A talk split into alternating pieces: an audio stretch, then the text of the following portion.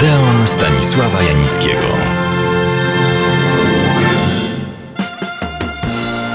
Felietony radiowe, również mój Odeon, nie mają tytułów.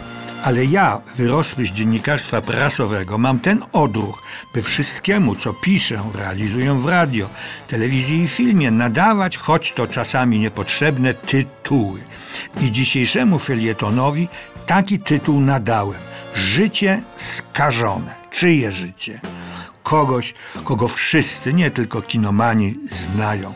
Kto stał się, jak to się dzisiaj już standardowo mówi, ikoną. Choć nie wiem, czy nie nadużywamy tego określenia, bo podstawowo i pierwotnie określa ono coś sakralnego.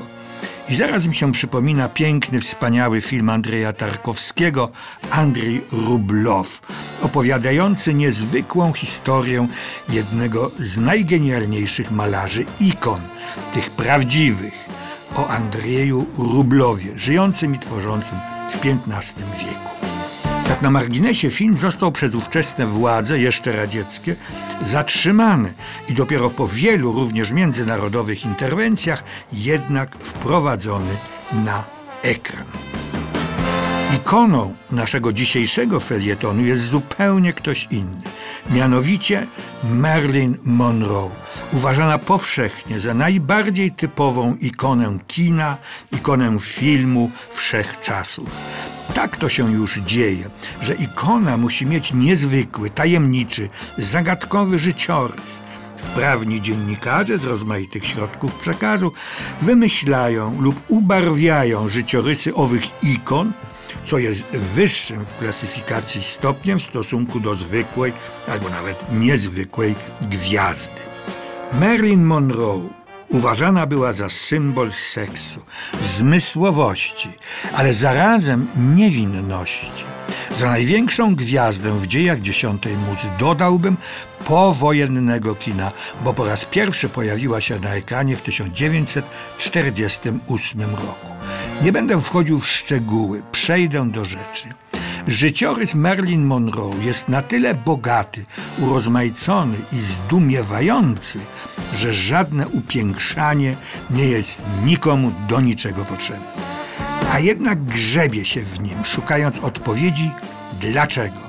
Dlaczego popełniła w 1962 roku samobójstwo? i wyciąga się na siłę prominentnych kochanków, choćby braci Kennedy, nieudane małżeństwo ze sławnym pisarzem amerykańskim Arturem Millerem i tak dalej. A odpowiedź na tę zagadkową, wcale nie nadspodziewaną śmierć jest prosta. Ale zacząć trzeba od początku. Nazywała się Norma Jean Mortenson. Urodziła w 1926 roku w Los Angeles. Jej matka pracowała jako montażystka w wytwórniach Columbia i RKO. Miała problemy psychiczne i podjęła kilka prób samobójczych. Merlin dopiero kiedy miała 16 lat i wystąpiła o dokumenty, ponieważ chciała zawrzeć związek małżeński, dowiedziała się, że jest dzieckiem nieślubnym, a jej ojciec nazywał się Mortenson, że pracował jako wędrowny piekarz i zginął w wypadku motocyklowym. Merlin miała wtedy trzy lata. I tak zaczęło się jej dzieciństwo. A o dalszych losach Marilyn Monroe opowiem za tydzień. Do usłyszenia w Odeonie.